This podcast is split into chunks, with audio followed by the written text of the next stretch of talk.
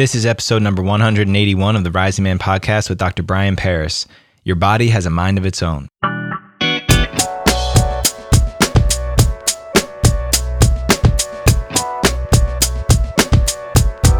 What's up, Rising Man fam? Thank you for joining me today and tuning in. Jetty Azuma here, checking back in behind the mic. Today, I've got a very, very special guest and a very special new feature that we're launching here on the podcast, so stay tuned for that. Before I jump into it, I want to remind you guys to go and check out our twelve-week online Ignite course. This is the stuff, guys. I'm telling you right now. Whether you've been involved in men's work for a long time, or you're looking for something new and different to challenge yourself and take a deeper look into who you are and what you're about, Ignite is the course for you. I'm telling you guys, I put together some of the greatest experiences that I've had in my life, some of the greatest teachings and lessons I've extrapolated from teachers of all different backgrounds, all different shapes and sizes, and basically just squished into twelve weeks of Ignite. It's super dope. The guys who've gone through the program have gotten so much value from it already. And I really just want every man to be able to go through these processes and have the same insights that I had by doing the same work over the course of five years. You get to do it in twelve weeks. So go to risingman.org slash ignite, get yourself signed up today. Look forward to having you in there and having these deeper conversations with you in our Ignite community.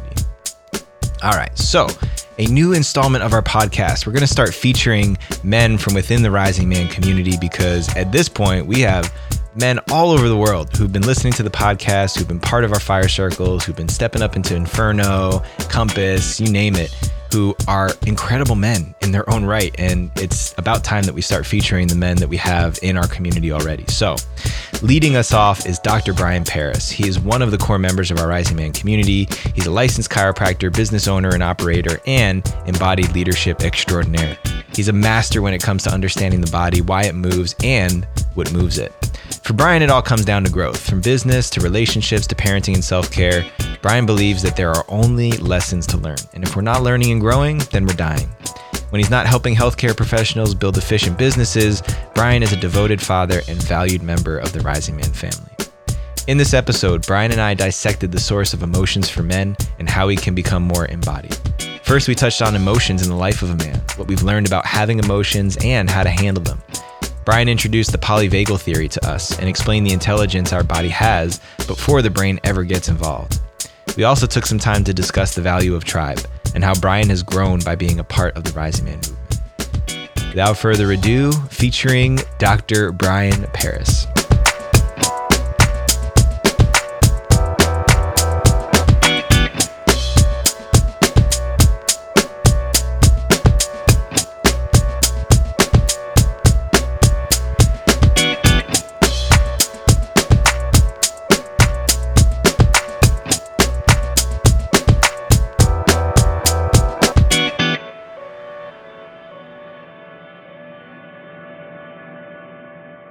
All right, Rising Man family, I have a very special man joining me here today, coming in all the way from Rockville, Maryland, Doctor Brian Paris in the building. How are you today, man? I'm well, bro. Good to see you. I'm happy to have you on here, man. So just so everybody knows, this is not your ordinary interview. You know, Brian, Brian's a brother of mine. We've gotten really, really close over the past year. And this is actually the first feature we're going to have of something new that we're going to start doing here on the podcast, is featuring some of the amazing men from within our Rising Man community. I'm not going to go too deep into this, but just the fact that we have a strong foundation of really amazing men, we thought, hey, what better way than to capture some of the wisdom we already have from within? So thanks for being the first Rising Man feature from our community, man. It's a very pivotal milestone moment here. I'm humbled, grateful, and I feel like it's one of the experiences that we've gone through because I'm jumping first, not from ego, but just to get that shit out of the way. So I appreciate it.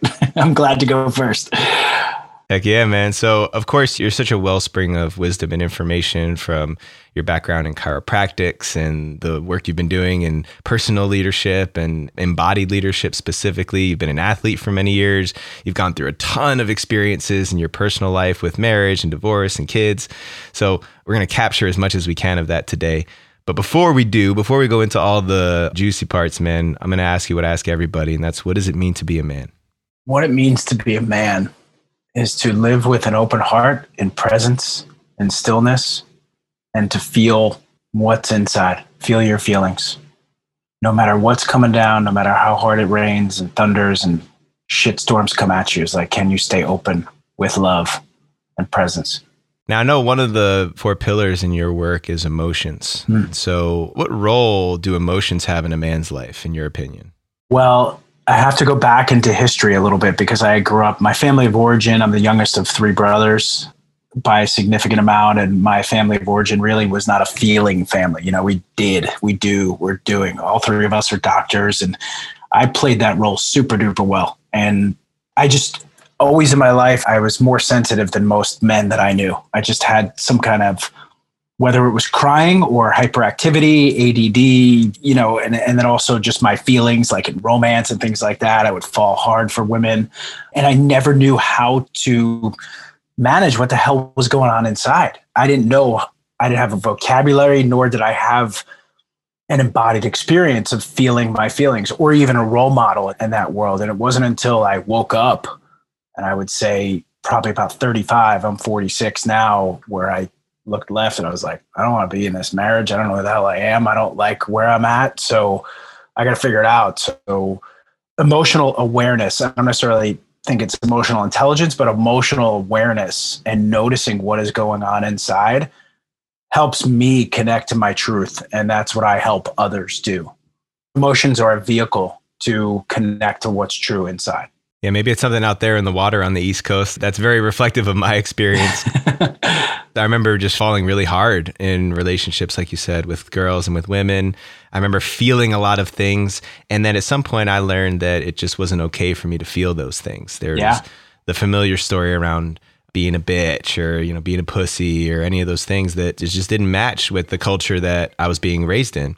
And so I had to learn how to do it differently. I'm wondering what that was like for you, especially knowing that you're also a generation previous to me. I'm sure those messages were even louder. And even louder in sports, because I know you're an athlete and I was an athlete as well. Mm-hmm. And it's runs rampant through, like I now kind of like unpack it into the sports psychology realm. Like I see some of these coaches even today, like just ripping the shit out of these young boys and not giving them the ability to learn and grow and make mistakes. So they're playing out of fear. You play mm-hmm. out of fear and not play out of reckless abandon. Maybe not reckless abandon. If you don't play like your heart out and you're playing from this fearful spot, that's worse than just making mistakes at one hundred miles an hour. I'd much rather see that on the athletic field. But growing up, and that was really the question, right? Is like, what is it? What was it like? I mean, I was in the same world where it was not okay to feel, not okay to cry, but it's still there, man. I don't think it's just on the East. Maybe it is because I'm only on the East Coast, but it seems like my brothers and sisters from the West are a little more open to like feeling. And we're doing the training to learn how to get in touch with that. But it's been a journey and a challenge to get through that. And I think therapy, psychotherapy and certain psychotherapies have been really helpful because they've given me vocabulary. And I took my doctor brain from what I learned in like biomechanics and anatomy and adjusting and things like that. And I've now applied it to psychotherapy and neuroscience. And that's mm-hmm. more of just where I'm going in that direction because I really appreciate the relational field created between a doctor-patient or first oneself, doctor-patient, and then that expanded view of what a culture looks like. Like how do you create flow and relationship within an entire culture? Well, yeah, let's pick it apart a little bit more. And, and of course, it's not just an, an East Coast occurrence, right? I mean, it, maybe it's just a Jersey thing, dude. I don't know. It might be just Jersey. Well, I do believe that it's particularly strong out there, just that blue yeah. collar mentality. I think many people on the East Coast come from European immigrant families who migrated at a specific time, overcoming specific hardships in a specific way that's different than perhaps other people who live in other parts of the country and the world. But yeah.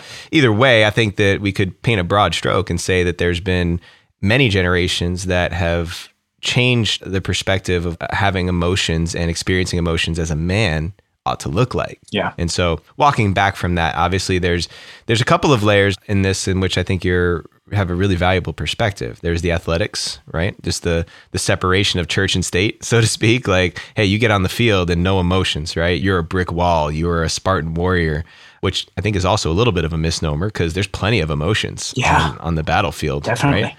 So that's for one, but then also as a chiropractor, right? As a Western science, right? Just the field of Western science, how removed and detached we are from the emotional experience of a human being, almost completely disregarded. I mean, I finished school in two thousand ten.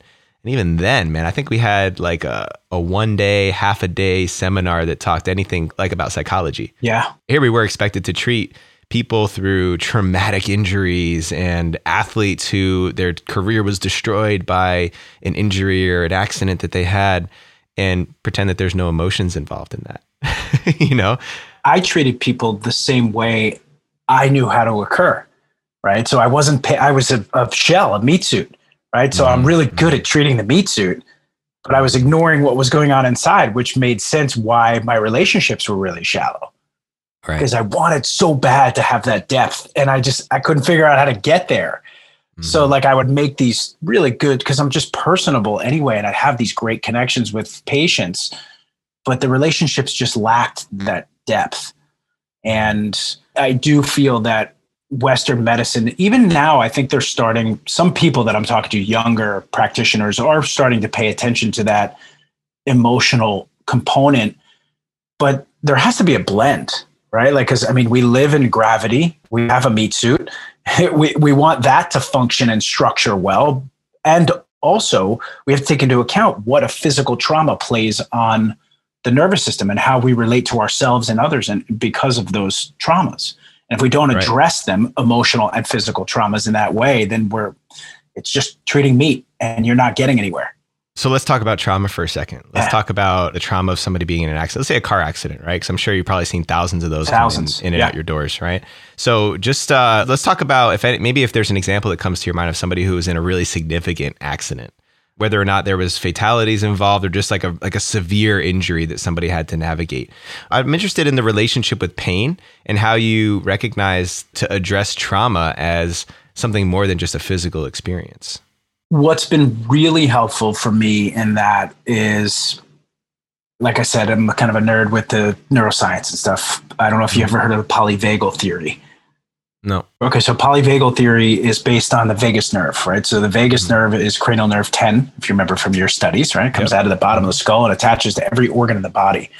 So it has, I don't know what the amount is, but a significant more afferent, meaning sensory information from the body back towards the brain versus going forward. So it's not really a motor nerve. It's not making these organs function. It's getting feedback. So Chinese medicine, which is way older than Western medicine, says that the emotions, they happen in the organs. We feel like emotions are like either in our heart or, well, initially in our brain, like they're definitely not. That's like where they end up in the fatty tissue in your brain, right? Through some of those neurochemical signals. But if you really start to look at the energetics, like that's, that's where this stuff is all coming from. So when you look at the polyvagal theory, it breaks the vagus nerve into the sympathetic portion, which is like your typical fight or flight. The dorsal vagal portion, which is the back side of it, which puts you into this freeze, which freeze is rudimentary to even fight or flight. So you'll see animals that'll just whoop, like freeze up, like the turtle pokes his head in, right? Not like, ah, there are two different aspects. And then your ventral vagal state is more of your parasympathetic, where you're in the ability to befriend the nervous system and put it in a more calming perspective. So pain itself in my work, and also I'll give credit to my business partner who is a, um, Andy Block is his name, and he's an acupuncturist and a, and a physical therapist. He helped pull me out of this structural type of world mm. and taught me these aspects of really looking at how important it is to feel felt from an emotional perspective, to be seen and understood. That all relates to pain. Like placebo effect is the most studied drug on the planet, more than anything. Mm. And it works. You know, we use a lot of kinesiotaping and people are like, how the hell does it work? And it's like, I could go into all the science. I'm like, dude, it works with placebo and it fucking works. Because it, and, and if that's, if that's what it is, if I just got to give you a hug so that you can downregulate and get into that ventral vagal state, that healing, befriending type state, that's when pain doesn't become, because it can become this story. Now, yes, you have all these traumas. You can damage tissue. You can tear tissue. You can break things. And those have to be addressed. Not but. And not replace one or the other, but and you have to look at that whole aspect of where pain, just like we went through, we've gone through experiences where pain is an emotion and we learn to just befriend that emotion. I want to spotlight something for a second because yeah. you just got me thinking about the placebo effect. I just had all of these memories circulate through my head about school and research articles, just reading a ton of these things, and things being chalked up to inexplicable circumstances or inexplicable factors that ultimately gets chalked up to, well, since we can't prove it scientifically, since there's not enough evidence to ground that, we're just going to call it something placebo, something that we can't explain. Yeah. But when you actually pour a little bit deeper into this, you can't measure the impact of a hug. Right. Right. I remember very clearly there was a couple times in my career, more than a couple, where I had a forty-five minute session with somebody. This is back when I was a physical therapist. And instead of making them do a bunch of exercises and stretches and doing a whole bunch of other therapeutic interventions, and I put that in quotes, I would sit there and have my hand on their head or just holding their neck and supporting their head while they told me what was going on in their life and yeah. just crying.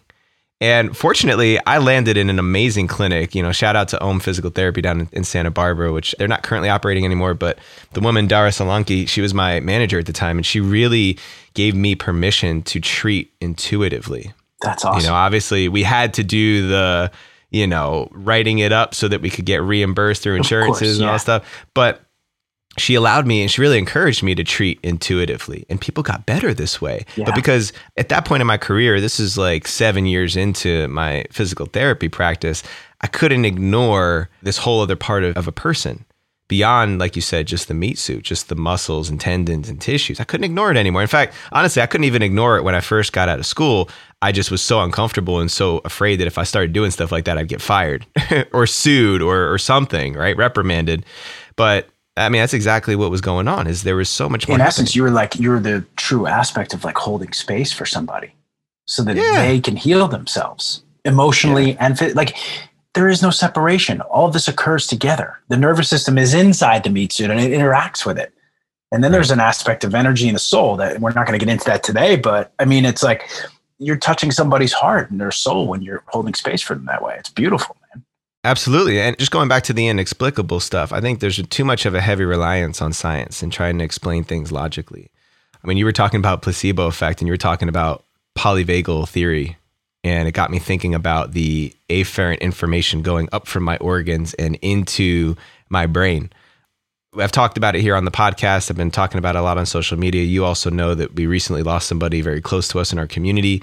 And in the moment, I remember the moment that I heard the information for the first time, that it literally traveled as wind vibrating through my cell phone into my ear of the news that he had died and receiving it in my brain. And then the first sensation I remember feeling was my heart start to beat really fast.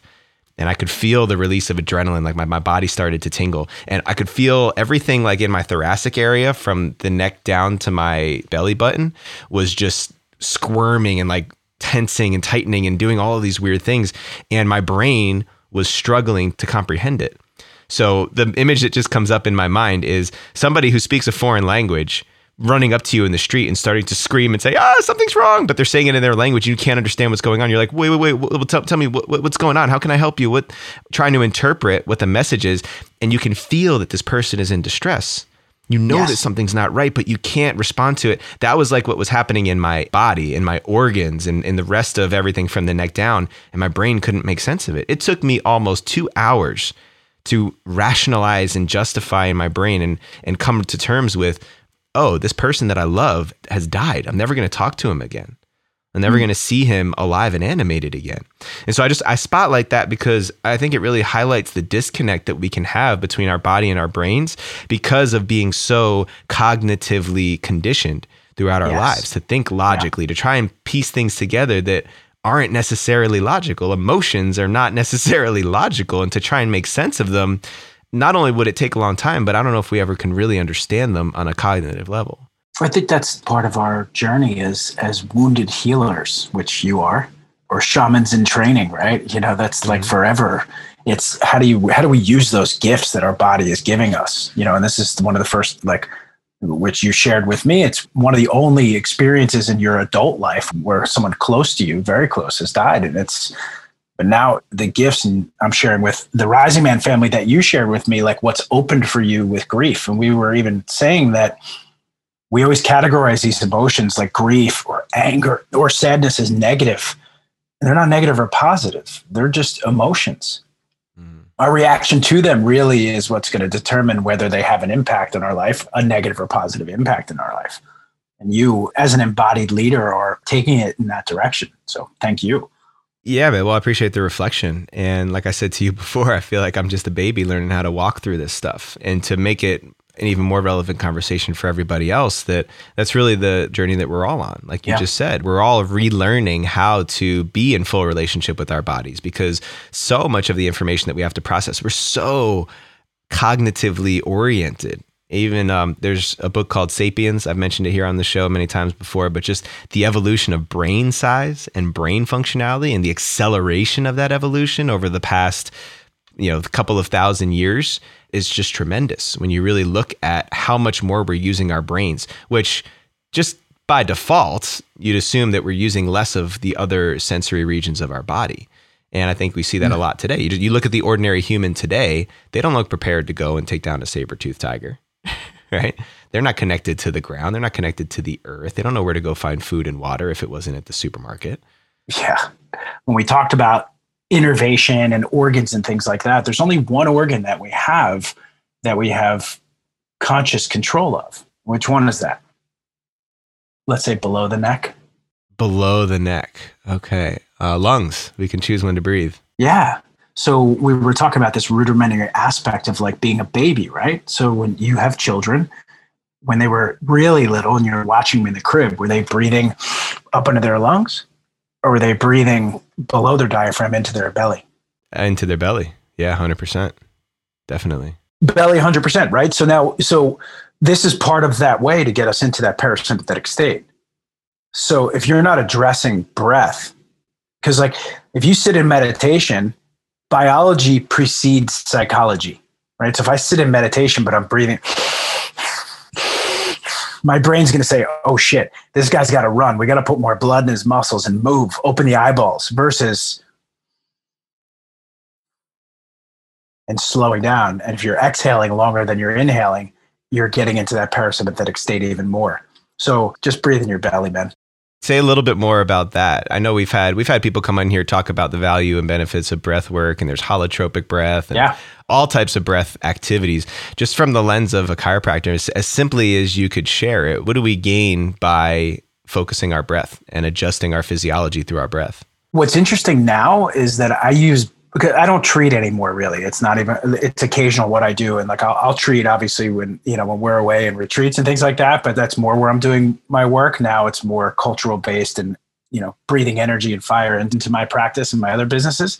But now in the direction that I'm going in, in training and leadership, I'm helping people get into parasympathetic states. So no matter what breath work you're doing, I believe it's going to be, and I'm basing this on research as well, that, that it's more powerful to breathe into the belly because you're getting yourself into that healing and befriending state versus what your body will take as a message of fight or flight when you're breathing up into the upper area of your lungs. So that's great. I love that element. I, I know I've, I've certainly experienced the benefits of breath work and learning how to adjust my physiology through my breath. I, I never thought about it that way. I never heard anybody say that that's really the only organ that we have that we have any voluntary control over, which is really fascinating, but can have so much influence over our bodies, right? As far as things that we can go without. You can't. that's that's the one thing. Yeah, we no, we can go in the desert and go without food or water for a period of time. But if you stop breathing, like no bueno, that's it. It's the first thing that brings you into life and the last thing that takes you away. Well, at least this life that we know of. And I think anyone out there who's in the world and work of pain, and we all experience physical pain and emotional pain.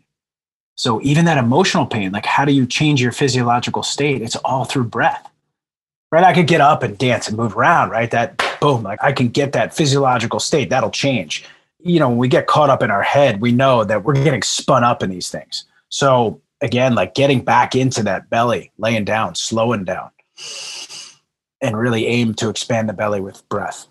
Let's migrate away from breath for a second. So, so going a little bit more into your personal journey, you know, I want to make sure we capture some of what led you to Rising Man. Just give us a, give us a brief description of, of where you were at in your life. What were you looking for when you came to our community? Well, I got involved in, I would say, yogic sexuality work and polarity work through different teachers. And I really got into that work because, you know, I'd gone through a divorce.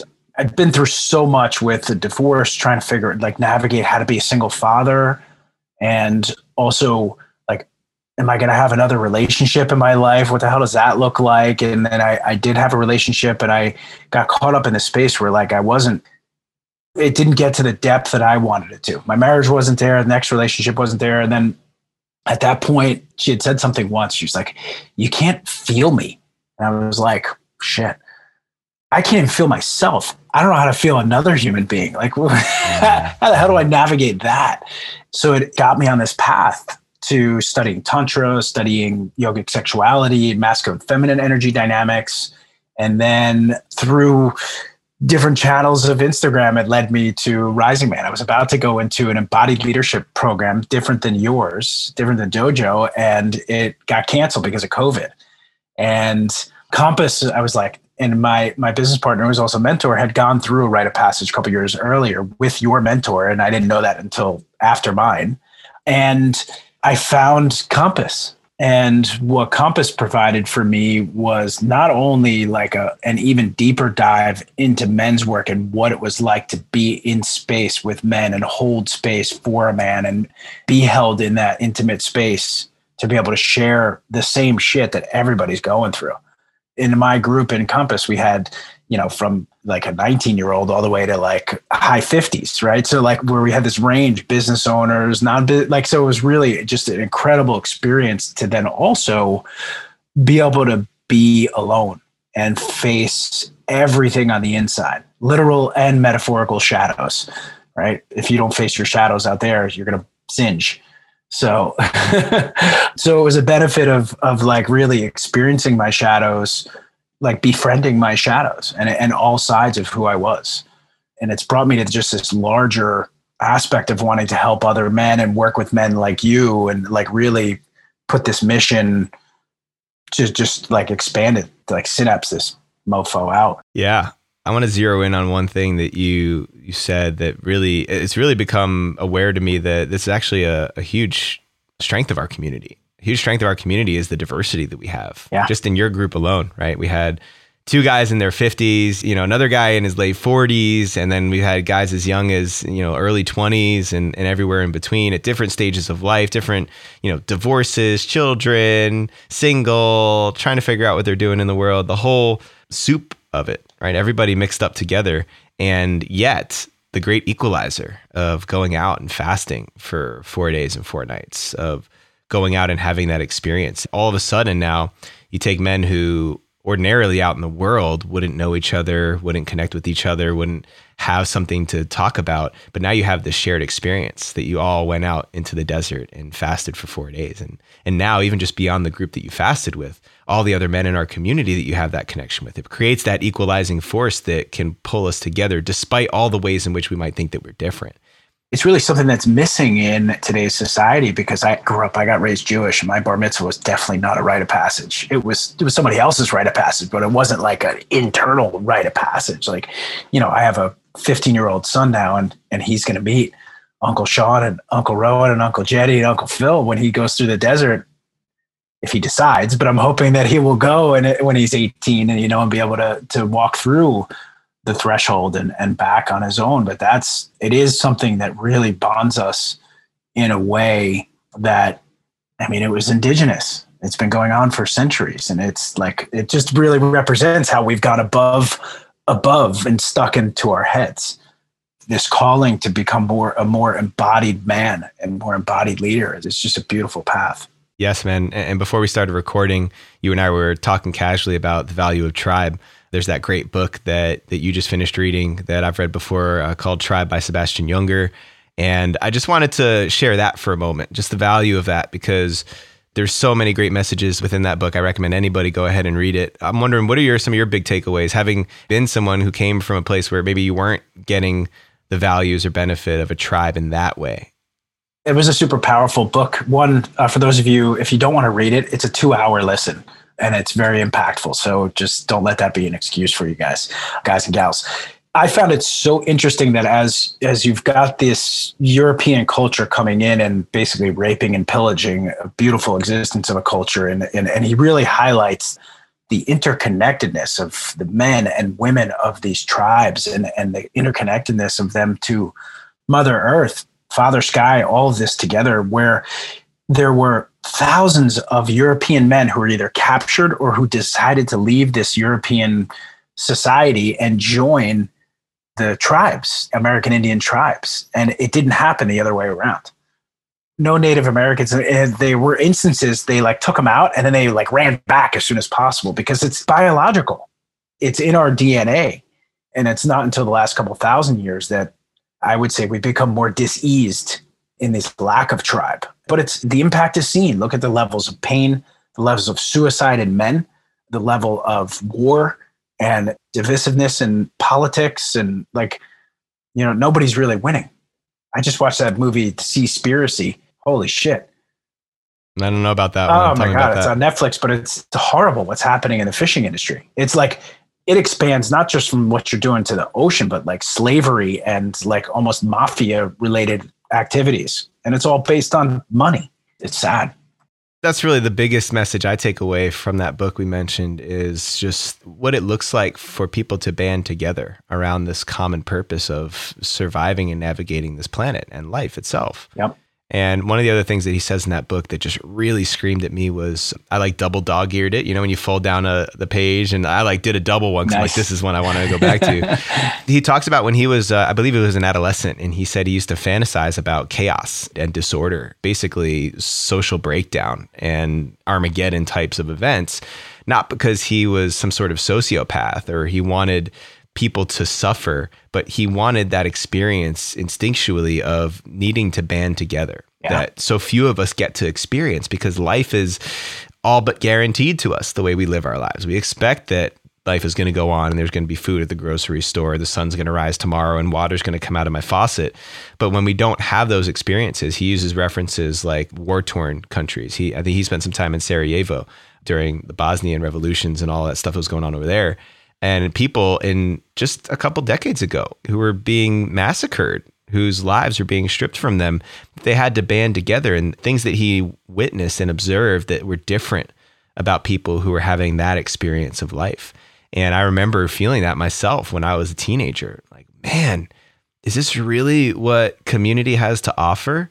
Is this really what this experience of life is all about? Because it doesn't feel right. It doesn't feel right to just be, you know, talking with people on a superficial level. I want to feel, I want to, I want to connect with people and know what that's like. I want to, I want to go to battle together. I don't want to hurt people, but I want to go to symbolic and metaphorical battle together because I know there's like instinctually something in my D N A that knows that there is more to share in life with other people that I hadn't experienced up to that point. I don't know if it's just a, this is a bumper sticker, but how about just some more hugs too?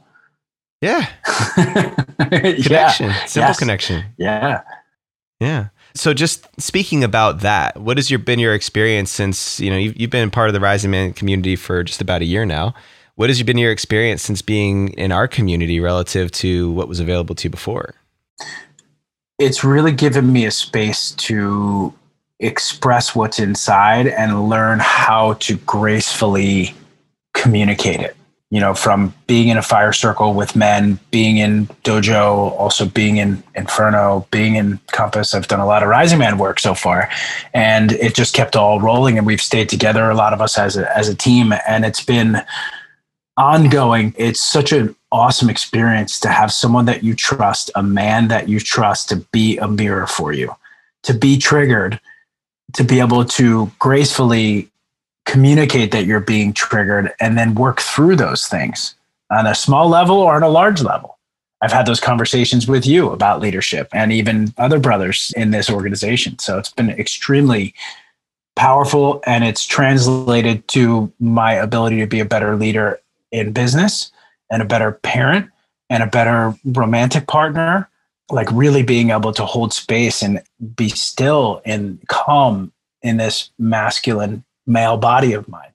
That's actually where I wanted to go next. Maybe you could just be a little more specific if there's some examples of how have you taken what you've gotten from your experiences here and taken them out into your life? How have you leveraged that successfully, maybe even connecting with other people who don't have the same access to this community in these ways?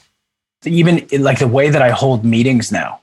We had a meeting today where we're, we're losing some employees in a division, and you know, we're down a man, woman, we're down a role. And in the past, I would have just read that we created a document, we called it What's Next, right? Because when a patient goes from the front door to the back door and then all the way back to the front door, we always want to ask, not them, as a team, what's next for this person? Because I have three divisions in my office. People are seeing a medical division, they're seeing physical therapy, they're seeing chiropractic, they're doing a lot of things. And to have a wow experience, they need to be shepherded through this experience. This business doesn't lend itself to having one person be escorted through the whole business. It just doesn't work that way, right? It's the, the economies of scale don't work. But so each person is going to have to step in a little bit more and chip in a little bit more. And the way I used to lead was like, oh, you can't make fucking mistakes. And now I just sat back and I was like, look, we're all going to make mistakes. And I know no one in this room has malintent. Everybody wants a patient to have a great experience. You want to have fun. You want to enjoy where you come to work. You want to like help people grow and grow yourself. So let's just be there for each other. And I went more in depth. And then there was another space where we were started to read this document. And my my chief operating officer, who I've like expressed all of these things that I've learned to her, she just starts reading the document. And I was like, wait, wait, let's go back. Because if each person does not embody this document and put themselves through an experience, they're never going to have the experience until it happens. And then they're really fucked. So the way to practice is to embody it. And so we started calling on each individual, like answer. Maybe teachers learn this. I don't know if they do. But the way that I've been studying leadership through the Rising Man lens is to hold space and be that container, you know, and then also understand that there's a time for me to flow and there's a time for me to be still. And you can take that to masculine, feminine dynamics, whichever way you want to take it. But it's really been a lesson for me to not lead as a dictator, but to like really lead from a grounded, embodied space where creating other leaders is about just letting it flow and having a meticulous container around that. So, yeah, man, I, it makes me think of back when they first start having you give speeches and public speaking in front of your class in school. Everyone is trying to memorize what they're going to say and, yeah. and just rehearse it like it's a script, and how the parallel between that and being a dictator or being a, a micromanager in that way, that you get locked into a plan or a set way of the, this is how it needs to be. This is what it needs to look like. And then trying to move away from that into more of this listening capacity, leadership from a space of what's happening, what's going on in the room right now, because the script is not going to work in this moment. The way I would normally approach this problem or this issue isn't going to work right now in this moment. I've got to, I got to be more versatile. I got to have more moves available to me.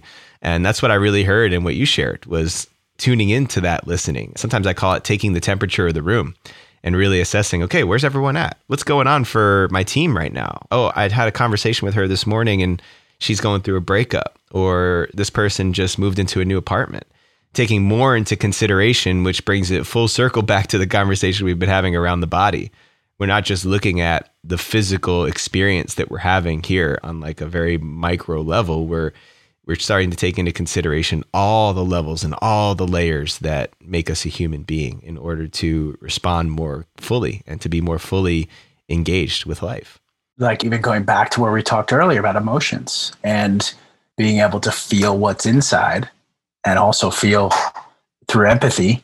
That's the true juice to connectedness. Empathy is their gold.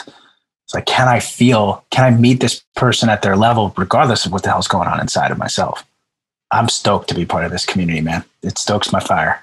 Yeah, man. And what a fortunate community we are to have you with us, man. You know, you just have so many, so many great insights to provide and so sort of valuable perspective. You know, I really, I really appreciate the way that you bring science and metaphysics together. You know, we didn't get into talking about too much of the spiritual side of things today, but I mean, even just as a guy, as a, as a former lacrosse player growing up in New Jersey, speaking about, you know, quantum physics in regards to healing and, and, and trauma, you're not the cookie cutter chiropractor, that's for sure. No, no way.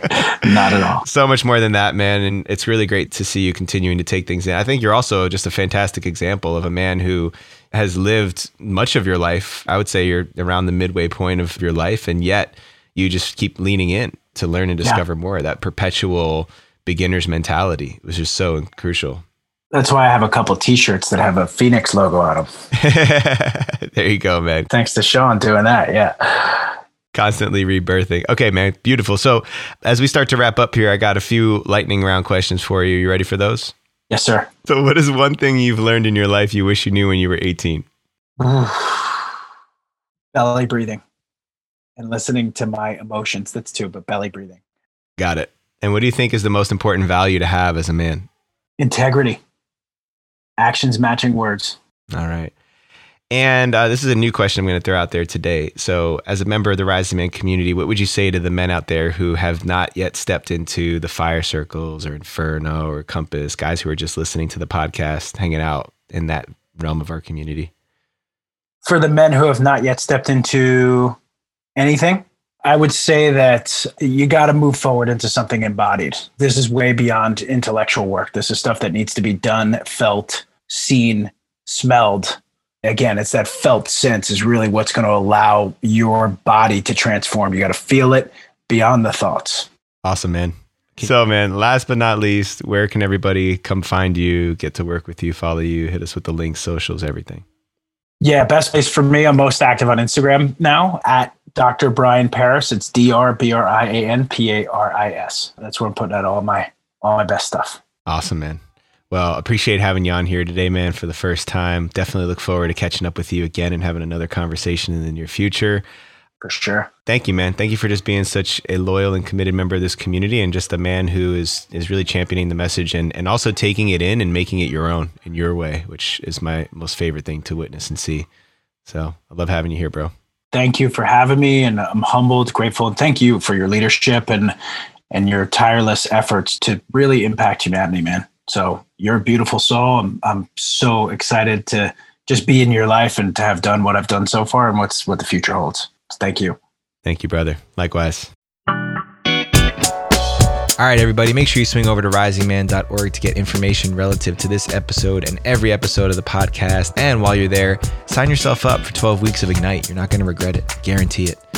Please subscribe to the podcast wherever you listen to us. Subscribe to our YouTube channel as well, youtube.com slash the Rising Man Movement. Give us a follow on Instagram at Rising Man Movement. Give us a tag with the podcast episode. Let us know that you're listening. Big ups to you. Big ups to the Rising Man Power Team, leadership team, and the whole Rising Man community out there. Man, we are so deep now, just three years into this thing. I'm so excited to keep meeting more of you guys and having more and more support from the community out there. This is really our movement. This is not Jetty Azuma anymore. This is men all over the world, and it's beautiful to see, men and women. So lots of love to everybody out there. Thanks for doing what you do. Until next time, rise up and claim your destiny.